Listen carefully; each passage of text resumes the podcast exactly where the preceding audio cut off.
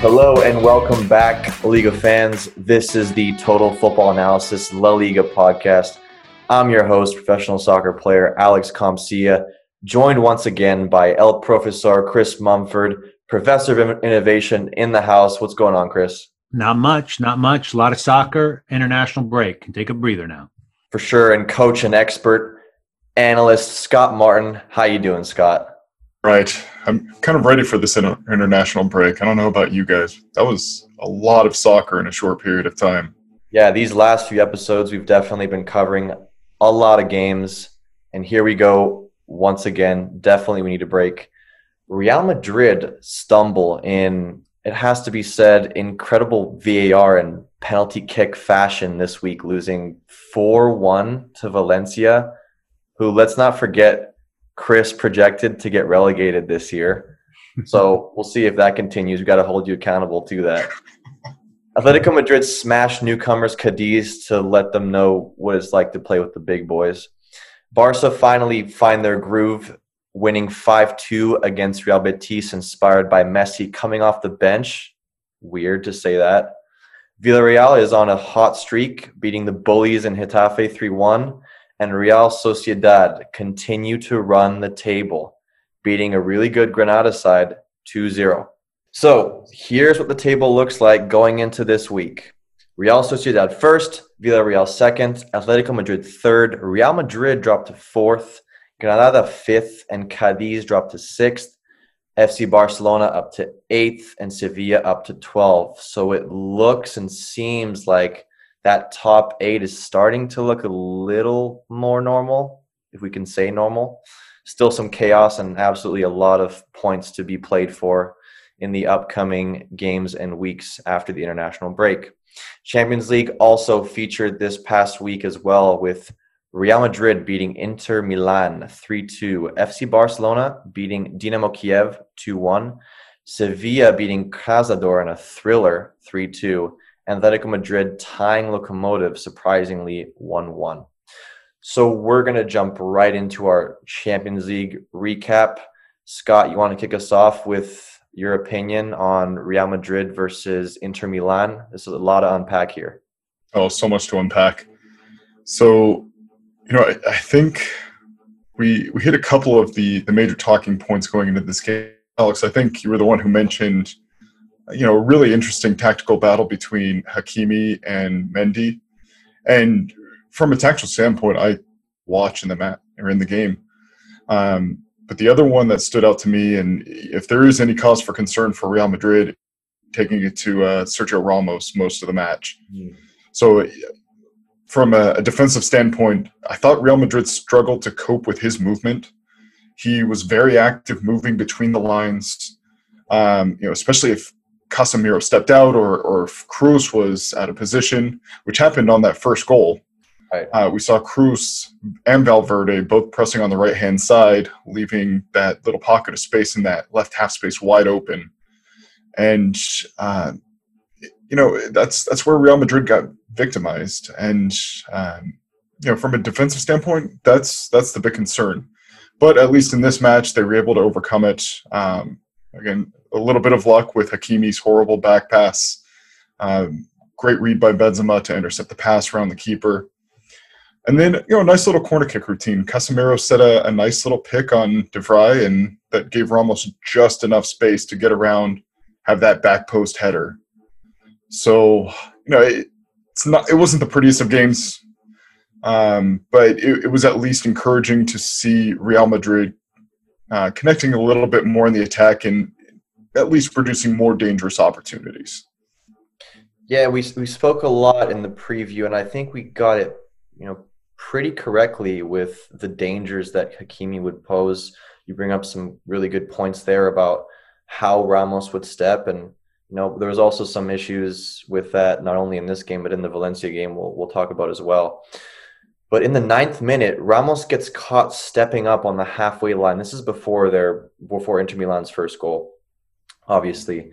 And then Hakimi gets in behind on the right-handed side. Mendy was was marking him. Hakimi whips in a great cross for Perisic, who, who chops it back for a sliding Vasquez, who's definitely going to be a meme in the next few days.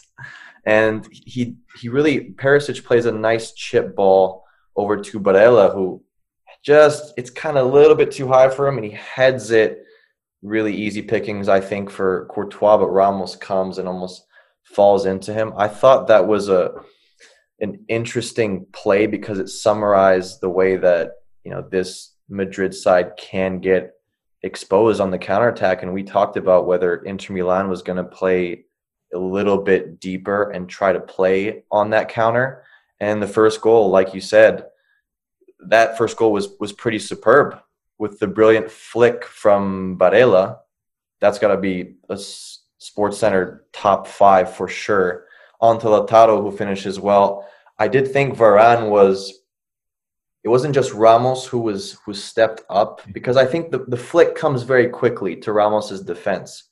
So mm-hmm. he can't really just eat up that space. He has to predict that maybe, you know, Barella or sorry, whoever's flicking on the ball is going to take a touch and then he can maybe, you know, close that space down. But because it came so fast, he didn't have time to react. So I actually fault Varane a little bit more for not being close one step, just one step closer inside to Sergio Ramos, and he would have covered that space. And there's absolutely no way with Varane's tackling and long leg ability, you know, to reach behind. He almost got the ball from Lautaro from an outside spot that I think Lautaro would have finished at.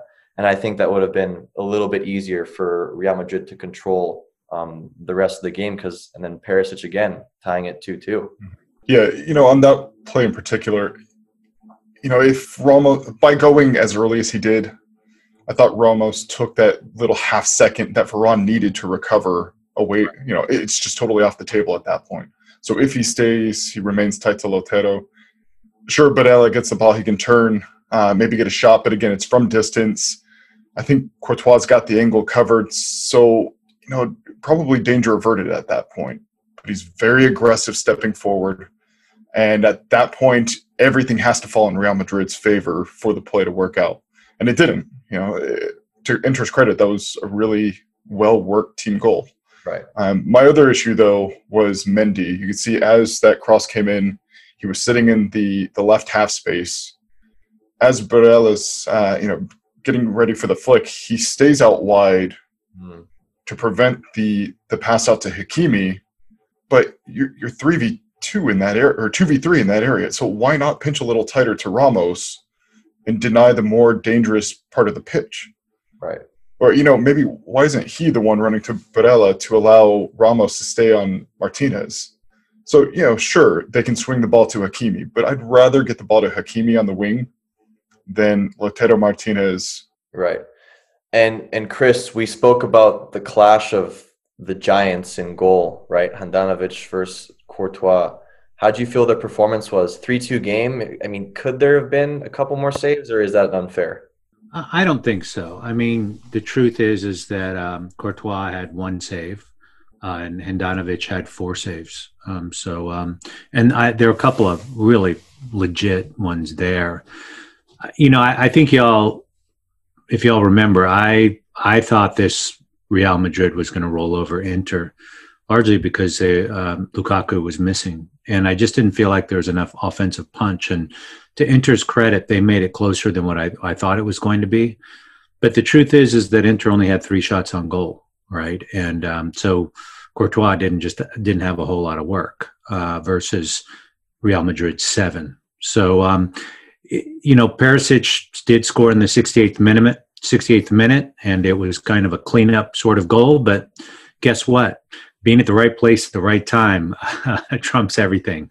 Uh, and he was able to uh, to take a mess and and turn it into a, a nice bow and a gift to Inter fans. Um, that being said, I still think that Lukaku is such a great target man. He's such a focal point for the offense um, that he was sorely missed. Uh, and um, you know, I'm going to be really interested to see um, in other Champions League matches once Lukaku gets healthy. He didn't look very healthy in his return match domestically um, with that torn um, abductor uh, muscle. But yeah, it's. I, think it's it's hats, hats off to Inter. Um, Real seemed to to kind of scrape it on by. Right, and, and despite Inter looking dangerous early, I thought obviously going up 2-0, Real Madrid handled it pretty well. Um, it was a feisty game. I mean, it's going to be a feisty game anytime you have Vidal, you know, in the lineup, and you have a guy like Nainggolan on the bench subbing in for Vidal. Right, those are the the bruisers that I'm sure Getafe would love to sign if if if they were a little cheaper. Mm-hmm. But you go back to Benzema's first goal. I do want to talk about this a little because Hakimi seems to get fouled by Mendy. Debatable there because Mendy's arms are both up and it looks like he's pushing Hakimi. Now the argument is that even if it's a foul, it looks like the ball is actually already played. And I would argue that even if Mendy didn't necessarily have both his arms up to push Hakimi, I think Hakimi still makes a bad pass to Benzema, who goes through on goal. Do you guys agree? You know, I I was actually worried that it was coming back once VAR took a look at it. There were pretty clearly two hands on Hakimi's shoulder blades. Right. So, you know, even if it's just in the follow through of the pass, I think that's enough to have an influence. Right. So, you know, I, I think a little bit of luck for Real Madrid. Uh, it's probably one that could go one way or the other. What were your thoughts, Chris? Uh, I'm I'm in the same same boat. This maybe I'm a little too old fashioned, but uh, if you're going to put two hands on the shoulder blades, you need to at least go out to dinner first. Boom. Well, Ramos responded right after as well. Like you said, uh, Scott, with a really beautiful header. That marks his 100th goal. And let's remind everyone he is a center back. 100th goal for Real Madrid all time. You know what? What? What a, an amazing um, statistic for for any player, not especially a defender. De Vrij was man marking him, but it looked like Casemiro got a really nice pick you know, it's just it reminded me of you know a lot of the moments where where I'm man marking in the box, and and picks can be so so tricky, and the way you stay with with certain players, especially if you're man marking, it, it can get easy at times if there's a really nicely done pick. Like I thought Casemiro's was smart. It had the perfect timing. He backed up at the right time. Ramos is moving as De Vrij is trying to follow him, so he's already got an edge on him. And then he places a places a beautiful header. 2-0 up. Then, like we described, the first goal for Inter, 2-1. Perisic's goal was interesting for me, uh, 2-2. Yes, Chris, definitely right place at the right time. It was Casemiro who actually got caught out in possession, but I don't necessarily blame him. I thought Benzema's layoff to him was unfair. It was, you know, he was five yards away from him as Casemiro was having pressure. So I think poor layoff from Benzema. Not that I think Benzema had many other options. Good pressing from Inter Milan. If you if you look back, Ramos actually steps up on Lautaro and wins the ball very well. So this was a good case where he did exceptionally well.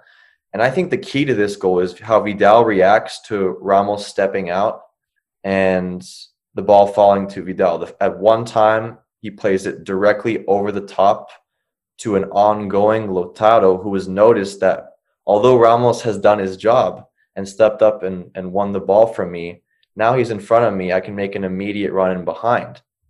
And Vidal very smartly plays that ball over Ramos's head.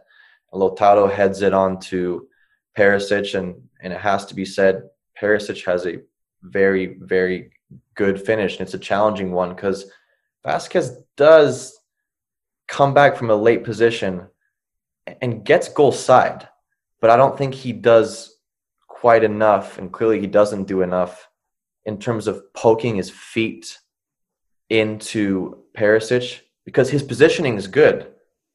You agree, Scott? Because he's he's there, even though he started behind. He makes a great recovery one, but he just doesn't get into the ball, and I think that was key to letting that that that shot in.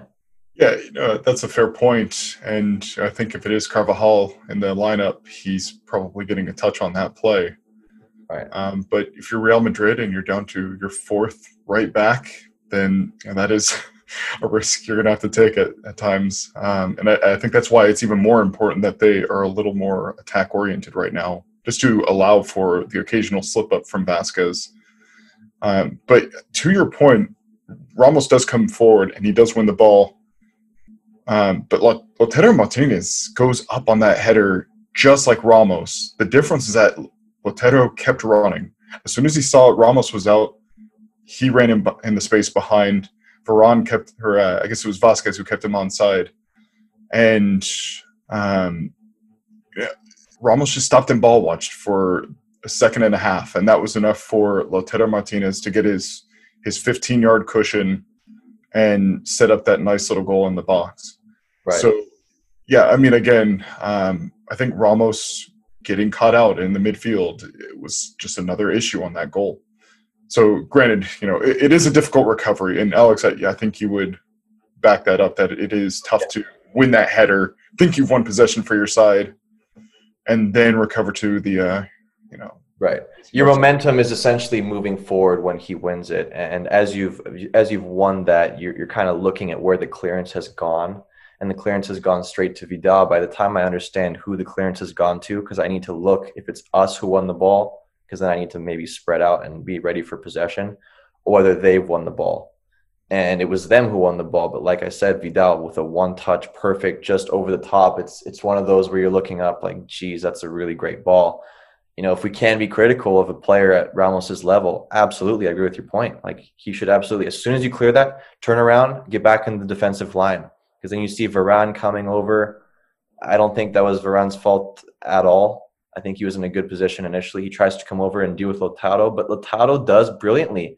First time header off the Vidal through ball, and then Perisic does brilliantly too. This Inter Milan is squad is is very good, even without Lukaku. Chris. Yeah, I, I don't know. I, I just I feel that Inter lacked.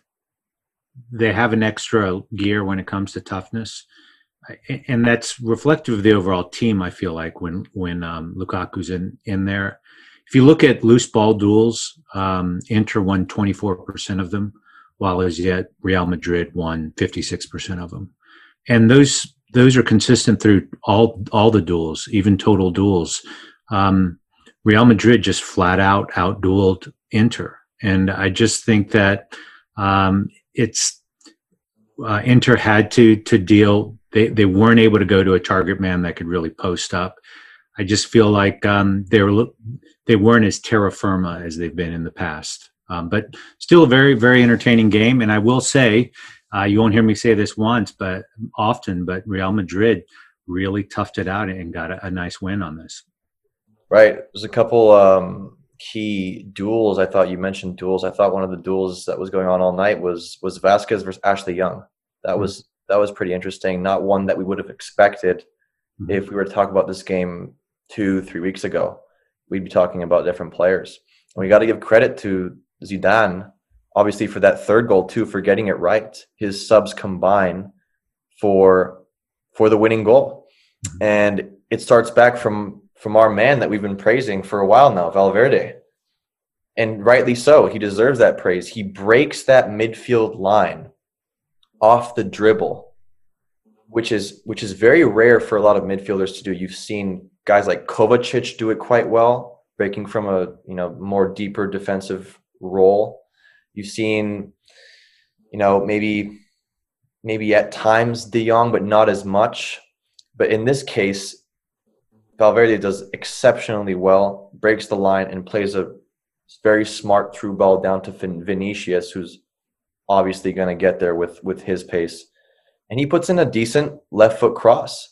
And you got to give credit to Benzema, who drags the back three of Inter Milan back quite a lot to create that cut back left footed cross from Vinicius to Rodrygo. And Rodrygo does exceptionally well to control it and then hammer it home for Madrid to ultimately get the three points and, and, get the result here in a in a hard fought hard fought battle, which was you know the match of the week.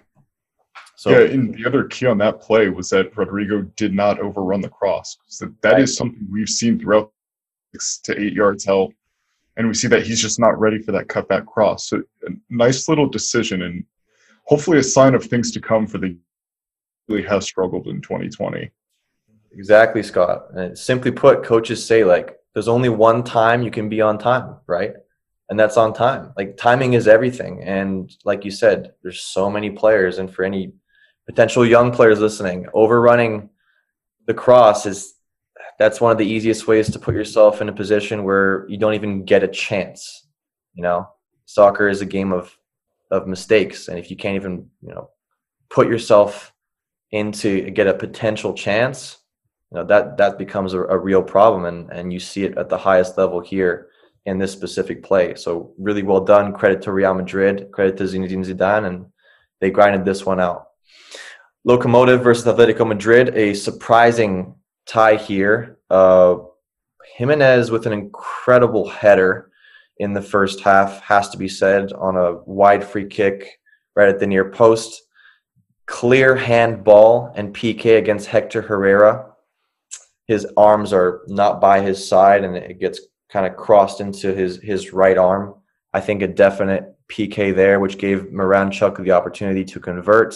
And then from there, you know, Lokomotiv held on. Frustrating night for Atletico Madrid after they've been doing you know decently well lately, um, with 65% possession, 14 shots, six on goal, but ultimately they could not get this one done. Uh, Sevilla versus Krasnodar was a thriller, 3-2 for anyone who tuned into that one. Dramatic game there. A struggling Sevilla side, they just barely got through Krasnodar. Koundé was a talking point. You know, we usually sing his praises, but he makes a really bad foul, which causes Suleymanov uh, to take a free kick at the top of the box, and he slots it home brilliantly in almost a Messi-esque left-footed top right corner PK that you know could potentially be up for for goal of the week. I don't think there's anything that Sevilla's goalkeeper Vaclík could could do there. Koundé commits a silly PK afterwards with a clumsy kick and an attempt to, to clear the ball. Berg slots it home. All of a sudden, I'm looking at the scoreline 2 0 Krasnodar. A struggling Sevilla is back again, struggling. Koundé subbed off in the 34th minute. And it has to be said, rightly so, because Sevilla do come back and win this game. And what makes this game even crazier, you know, Rakitic scores a beautiful header uh, from across from Jordan to make it 2 1. It looks like Sevilla could be coming back. Then all of a sudden, Krasnodar gets a breakaway. Olsen goes through on goal, and Navas clips him right before the half. And Sevilla go down to 10 men with 45 minutes left to play, 2 1 down. El Nesyri gets, gets on. He capitalizes from a really poor defensive play. I'm not sure what the Krasnodar defender was doing there, dallying on the ball and, and really, you know, give Sevilla a chance to get back into this one. All of a sudden, it's 2 2 and then El Nesyri at the end, wide free kick from Rakitic, goes off, maybe takes a deflection, hits the post, and Nesyri with an incredible finish. He's the hero. Scott, you think this is a turning point for Sevilla? Followed it up with a win in La Liga. Right. It's like first time in uh, weeks. So, yeah, I mean, you do want to see Sevilla having success both in Europe and at home. So, yeah, fingers crossed this is a turning point really amazing comeback, especially against 10 men. Um, so, yeah, uh, hopefully this is the sign of better times for Sevilla. Absolutely, and it looks like it. Our final Champions League matchup was FC Barcelona versus Dinamo Kiev. And before we start, I think we really do have to shout out and maybe potentially scout Chris, this 18 year old Neshcheret from Kiev in goal. I thought he was absolutely outstanding. I thought it was, you know, a brilliant performance not only from him but from Ter Stegen, who's back in the lineup and just seems to really have solidified that Barcelona defense. Maybe solidified is a is a little too much, a little too strong of a word, but definitely improved this this Barcelona defense. But what a talent he is! No question. Uh, in fact, I watched that game with my son, who's a goalkeeper, and I told him, who's 16, I told him he needs to get to work because uh, uh, that's a that's a pretty high bar there. Um, I I really hope this this kid gets some. I think he's gonna. He's or the phones are already ringing at this point. Um, and and Ter Stegen made some very nice saves too. I mean, it was probably one of the finest goalkeeper performances I've seen on both sides this season, and probably would even consider last season as well. Definitely one that I will remember for quite a long time, and in, in recent times, I'd put it up there. Uh, De Jong starts at center back, which we've come to see more recently with this Barcelona side. Messi gets taken out early on with a really clever flick. You know, he's clearly looking for the PK there. He knows exactly where he is. And with his right foot, just kind of dinks it over the, the Kiev defender. A little clumsy, but nothing they can do there with Messi's momentum. Definite PK, which obviously he converts. Pedri should have converted a really beautiful cross from from from Dest on that right-handed side. It just hit the crossbar, went down, and, and luckily you know refs or maybe unluckily at this in in this point in time they have their watch which has the goal line technology. So rest assured if the ball goes over the line the referees know. Unless it's that Varane case that we're going to talk about soon Scott in La Liga that was a little weird. Griezmann misses a sitter uh, with great footwork from from Fati. I still think Fati's really coming into you know his own and he's been doing that for a while now. And I I kind of see little glimpses of Neymar in him at times with with his chops and the way he he likes to stay wide and and, and cut in as well. He's fantastic talent. This looked like it was going to be a 5-0 game, but no, wait, Ter Stegen has to bail his team out what, 4 to 5 times. He has a ridiculous save from Buyalskyi with his with his forearm off a header. First half Barcelona did play some really beautiful football, but they still got caught out. And man, it's again to sing Ter Stegen's praises. It's so good to see him back. But despite him being back, Barca looks so vulnerable on the counterattacks, even with a side that, in all due respect, Kiev is is not the best team going forward. Like not at all. So Well it's they, interesting. They, right, they, cut, they out De Jong pretty often in this game yeah. especially in the second half. De Jong, I think, showed that he's not quite ready to make that leap to center back. And when you look at this game, to me, the the talking point was just the number of quality chances that were missed. I mean, each team realistically could have come away with three or four goals, mm-hmm. uh, if not for Barcelona. So uh, XG for the match was 3.7 for Barcelona, 2.14 for Kiev. I mean, even 2.14 is a great number in terms of expected goals. So it, it just gives you a, a signal of uh, you know how sloppy both teams were at the back and how clutch the keepers were. Yeah, definitely to them. Great point there. And so, go ahead, Chris. Can I? I, I am happy to keep punching away at Barcelona, but let me give you a counter narrative, okay? Just just hit you with one point. So right now, um, if if you look at the groups, um, Real Madrid is in third place in Group B, right? Sevilla is in second place in Group E, and guess what place Barcelona is in Group G? They're in first. They're in first place. Okay, so look, there's vulnerabilities and all that stuff, and as much as as a as a goalkeeper, I want to have like an incredible defense and incredible offense in front of me. The reason why Der Stegen makes so much money is if there are going to be instances where the team is down, he's going to make the stops. And if there's someone that can make those stops, Oblak has been, that's been his whole career at Real Madrid, in my opinion, right?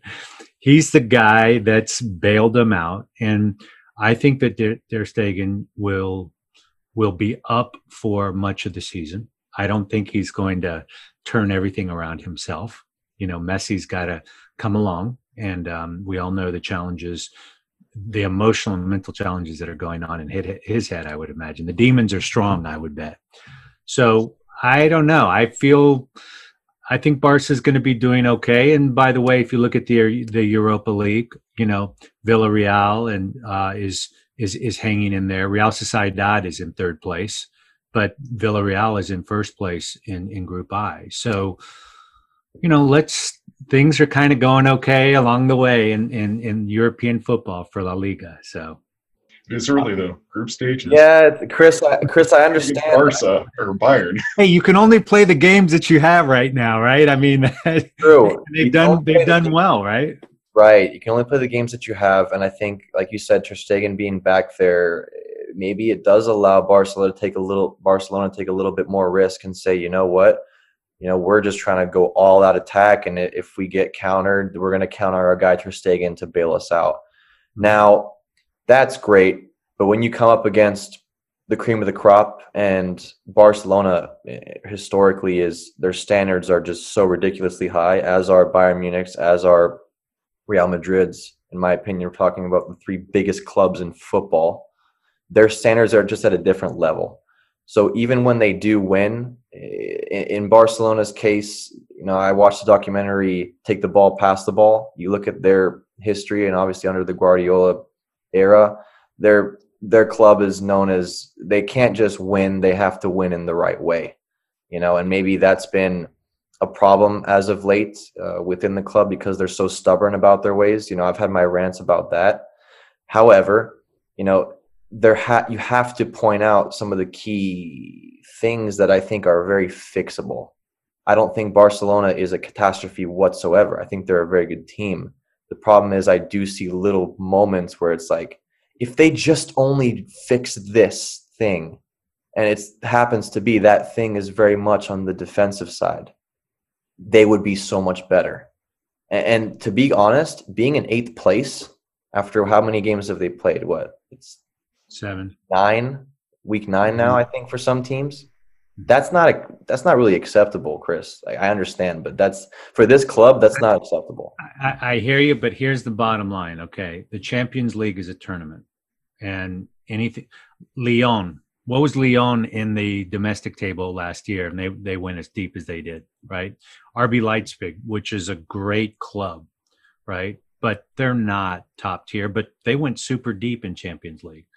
So, uh, because guess what? You've had, you know, in one case you have the system, and in others you you have the players. And the truth is, is Barca still got the players; they're just not connecting. So, domestic, I'm going to rescind my my prediction that they're going to be first place in the Liga, but I still think they got a heck of a shot in in Champions League, right? Well, we sure hope so.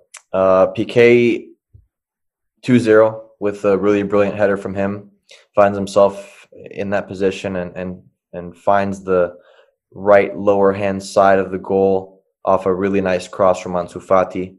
But then Tsygankov gets one in the 79th minute. She gave a little bit of panic to to Barcelona at the end there. Great save for Ter Stegen on the initial one. I don't think there's much he can do um, on the rebound there. Just right place, right time. And yeah, like we said, man of the match, 18 year old Neshcheret from Kiev and Ter Stegen from Barcelona. Shout out to the goalkeepers. So that's our Champions League recap. And let's get into the most fun, or maybe not most fun game if you're a Real Madrid fan, but definitely the most entertaining game of the week. I thought it was going to be Inter Real Madrid. It actually happened to be Valencia versus Real Madrid. 4 1 and three PKs. I don't even know where to start here, Scott. Let's start with that first penalty kick. Um, so I think definitely a PK on Vázquez. I mean, as a defender, that's an awkward position um, to pull your arms to your body or to your side, but his arms are out. Uh, redirects. The, sure, clear PK. Right. So Valencia takes the penalty kick, misses, and then Musah, young American, uh, suiting up, in uh, in Wales in a couple days. But he puts the ball in, but it's deemed that he on the kick. By the rules, that is so with the the PK missing and him encroaching, uh, no goal, no retake. But the referees thought otherwise. That's that's weird. Yeah. So when I was looking back at, at, that goal specifically, or that PK situation, I I did not understand what the redo was was for, for the spot, and it sounds like you don't really either. Like it was just at the discretion of the referee. Chris, did you did you see it as anything else, or was it just the referee's decision there? I don't I don't know what to think of this one. It it was a head scratcher. I, I wasn't sure what was going on. I don't know if the referees really fully understood what was going on uh, in the scheme of things. I don't know how to explain that. And we all know that you go down 1-0 and I know it's still Real Madrid, but it still it still has an impact, yeah? Right. Benzema got on the sheet early. Uh, golazo, really, from Oh yeah. from Marcelo on the left. Magnificent goal. Yeah. Magnificent goal, and uh, it was just it was just odd for me because th- this game felt like there was just a lot of disruption, and clearly there's going to be a lot of disruption when you have three PKs. We can go, you know, Soler had a great game, probably more because he scored three PKs than having a great game. But you know, he's going to get those nice bonuses for the hat trick, and he'll take the ball home and the big win against against uh, Real Madrid. What about Varane's own goal there? I, I did not understand that as well. It looked as if they didn't call the goal initially, even though the ball was clearly behind the line. Or was that just me? Because, like I said earlier, the referees have a watch, don't they?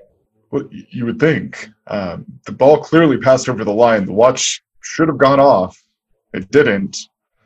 And yeah, it was what another 90 seconds later that they finally took a look. So yeah, another just really bizarre play. This is just such a weird game. Uh, like you said, very little flow to it. As I was watching, I was trying to think of talking points. There, like there are no like high quality sustained attacks after the first 20 minutes right. ugly and boring and the- the only interesting part of it is the controversy Yeah, or not so interesting for for Madridistas. What's what's up with this technology, Chris? The watch is not working anymore. We You know, can't trust technology anymore. Alex, I think it's really easy. When I have problems with technology, I turn it off or I unplug it and then I put it back in and it works just fine. Okay, so that was the ref's fault there. He should have just taken it off, reset it, and then we would have taken another two minutes, and then we're good to go. That's all it takes. You know, it's like, sorry, rebooting. So, And uh, I think, you know, there's a lot of talking points in this one. I was quite astonished with the PK against Marcelo. I think Marcelo for what is it the what is it the third that's the second PK third goal. Marcelo has every right to go in front and try to poke the ball away. There is absolutely no reason why he should let the Valencia player with his back towards Marcelo let him turn and shoot. There's absolutely no reason. Marcelo did not go through that player's body. He went, he covered the goal, which was smart. Then he realized it's going to be a cutback, so he stepped back up. Thought it was really good defending. So he goes and just does enough. And we're taught as defenders just to do enough sometimes if you can't touch the ball to put the player off. And I look at this play and I think Marcelo's done a great job of putting the Valencia player off into a position where he cannot strike this ball and score. And obviously, there's going to be contact because he's going around him. You can't make no contact at all. But you know, the referee saw differently. I, I really disagree with this call. well, I got to say, I disagree with you on this one here. I mean, it's to me, it was one of those instances where uh, Marcelo was playing the man and wasn't playing the ball and, uh, Absolutely not. and got in the way. No. I, I just to me it was like all right look that that that would have made sense in the the New Orleans Tampa Bay game last night uh, that play but it doesn't make sense in in first division fo- soccer I should call it or European football. Man. i mean I as i'm watching that play marcelo does try to get around. I'm, did he even make contact? I really wasn't sure if there was anything there. And if there is contact it's coming from gomez. Gomez is the one not playing the ball. He's the one who's leaning back into marcelo and that in I I will give credit to the fact that Marcelo probably didn't see him and it wasn't a deliberate No, he saw him. yeah He saw him. He i mean him. he was right there in his line of it, Scott, it's Scott. It's like you're saying. It's like you're saying, Scott. You know, he like I said, he goes. You can see his peripherals. He knows exact. Why would he step back up for the cutback if he didn't see him? So he definitely saw him. Hmm. Goes back for the cutback, and like Scott was saying, it's not a foul because it's smart. It's honestly smart from the Valencia player to put his back into Marcelo because that's how you're going to get more contact, but it doesn't. What is Mar? Tell me what Marcelo is supposed to do there. Is he supposed to concede on on his own line and, and just go like this and, and pin up against the Valencia player? Absolutely not. At that point, you got to make contact and try to prevent them from scoring. Obviously, you try to get the ball first, but you don't foul. That's a that's a big qualifier right there. That's a big qualifier right there. But here's the thing: just because you don't touch the ball doesn't mean if it's a foul. For me, that's clear. If you do not touch the ball, is every case where you don't touch the ball a foul? Absolutely not. Sometimes you don't touch the ball and you just put them off a little bit, and it's not a foul. It, it's that simple. It's ha- it happens all the time. Refs don't So- call it in the middle of the field. So clearly, the the uh, the the player whose name I can't remember right now made the most of it, right? In terms of, of Who is it? So who is it Uh, again? Maxi Gomez. Maxi Gomez. Gomez. Yeah, he he clearly made a, a show of it. But I still think, look, Alex, you get paid to hip check people for a living, and Yeah, there is a right. line. There is a line that referees know what the line, and that changes, and you got to figure out that what that is. That was clearly over the line. No, I I, uh, I disagree. Definitely not clearly. If debatable, I think some refs don't call it, but uh, the advice I heard it was that uh, Marcelo should have screamed louder, so the call would have gone in his favor. That's literally all he could have done better in that play. Not good enough. Marcelo needs to take some acting classes from. Uh, you know, Dani Alves is a pretty good actor. He's he's very Yeah, good. played together. Yeah, yeah. He's got his Brazilian, WhatsApp number. Gotta do better. then again, handball for Ramos. Um, for me, this one's a clear PK. it's He definitely. did a clear red card though, direct throws red. he throws this with his left hand in the other direction. I was laughing at this one. Really, it was it was a funny one for me. This is like, oh yeah, it's not Madrid's day at all.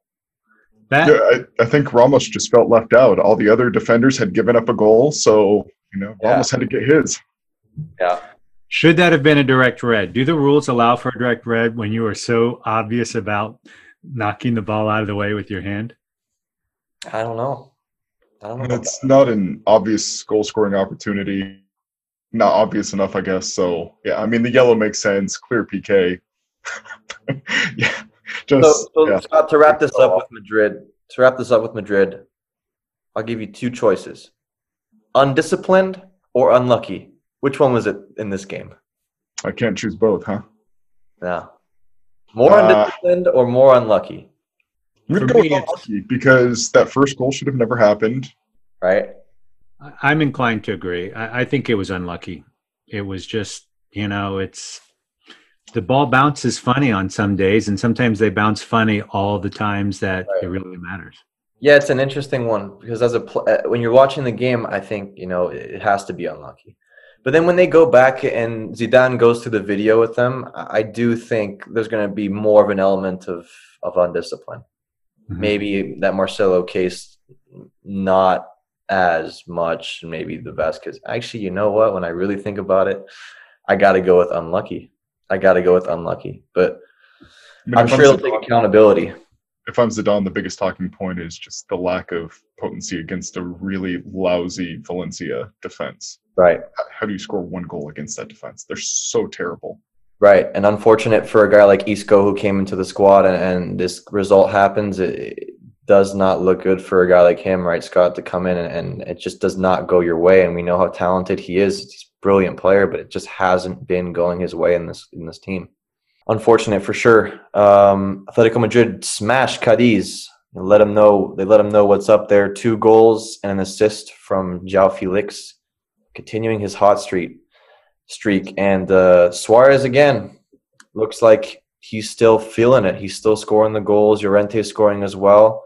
They got the job done. Sevilla beat Osasuna 1-0 from an Ocampos PK. Scott, like you were saying, looks like they're starting to turn things around. Maybe it's too premature to say that, but hopefully for Sevilla's case. And then finally, our last game here, we do have to mention, shout it again, Real Sociedad versus Granada. They beat them 2-0.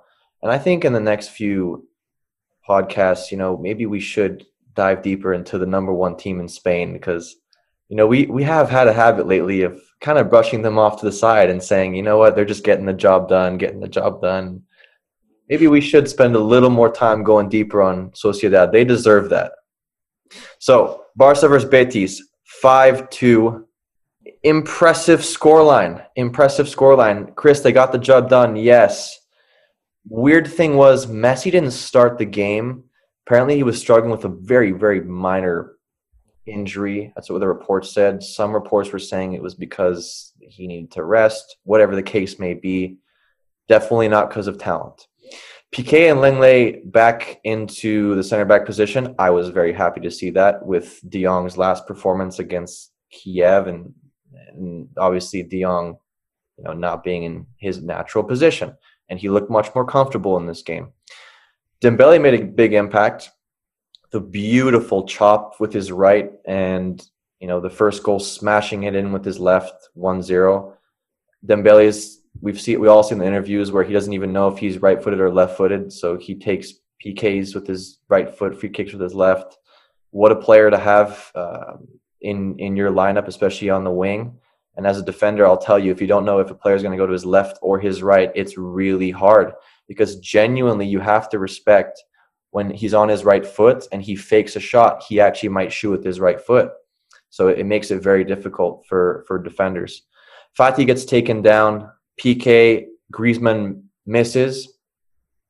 Fortunately for his case, he did get a goal later on with a beautiful dummy from Messi, attracting all the attention and just letting the ball go.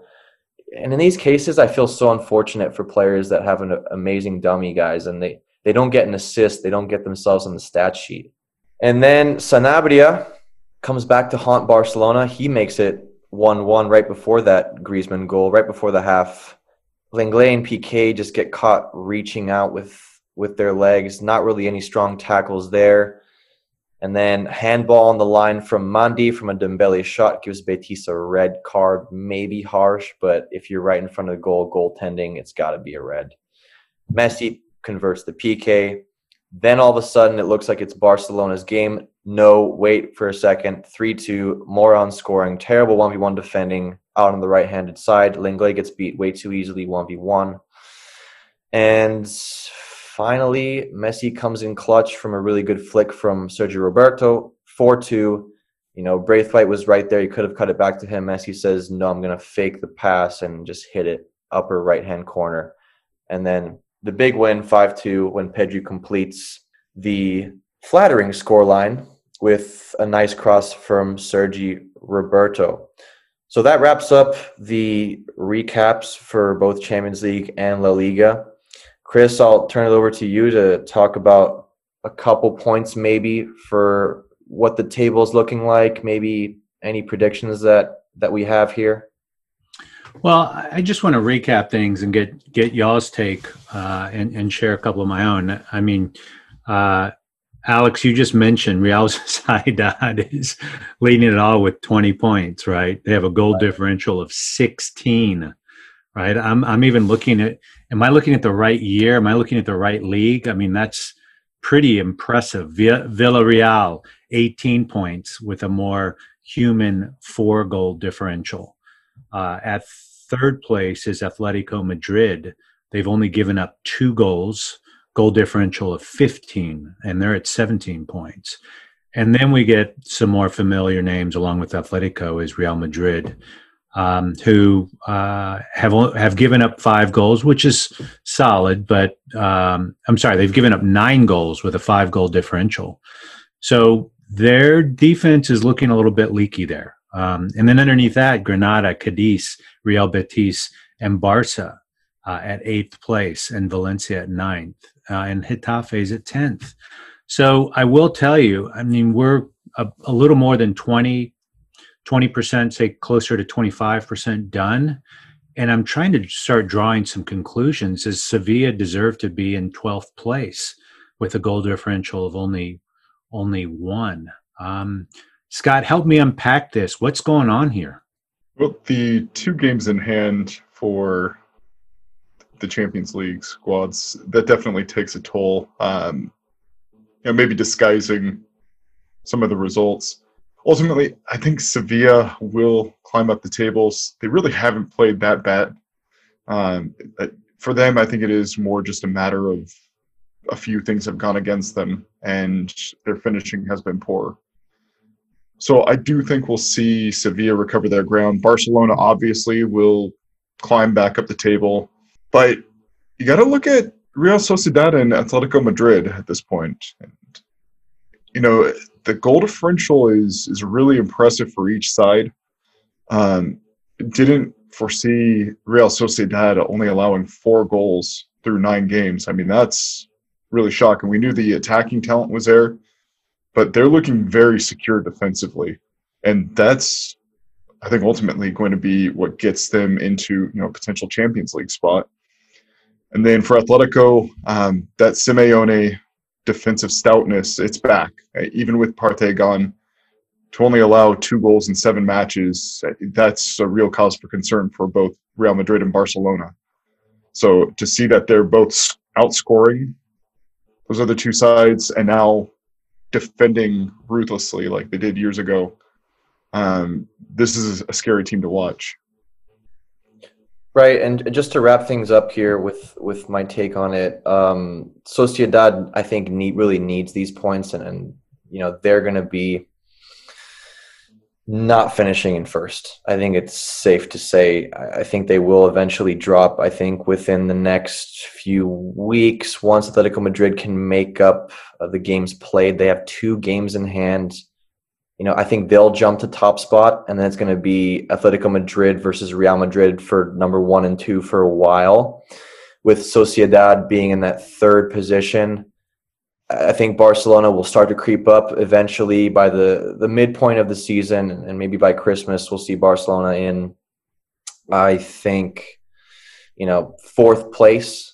And I think eventually they will overtake it, so it'll look like the top three that we're used to I don't expect Sevilla to to really climb up that quickly, though. I think that'll be a kind of a they've dug a deep hole from for themselves, especially lately, um, with with Sociedad again playing very well, Villarreal playing very well as well, and Granada, Cadiz being just dangerous teams. I think Sevilla is going to be looking at seventh, eighth for a bit, and then perhaps by Christmas they can be in those Europa spots. But those are, you know, pretty easy, simple predictions that for us, that's what that's what we expect from La Liga. So I think the most interesting part is is who's going to win this thing. And if ever there was a year for Atletico Madrid to take over La Liga, we've seen how vulnerable Barcelona and Real Madrid are. They can do this. I, I think they can really, really do this. So those head-to-head games are are ones that we're definitely going to keep our eye on. With that being said, we're not previewing any games uh, this week due to upcoming international breaks. So that's our show. Thanks again for tuning in to another episode of the Total Football Analysis La Liga podcast. A big thank you to Chris and Scott for your fantastic insights today. We would also like to thank Total Football Analysis Solutions.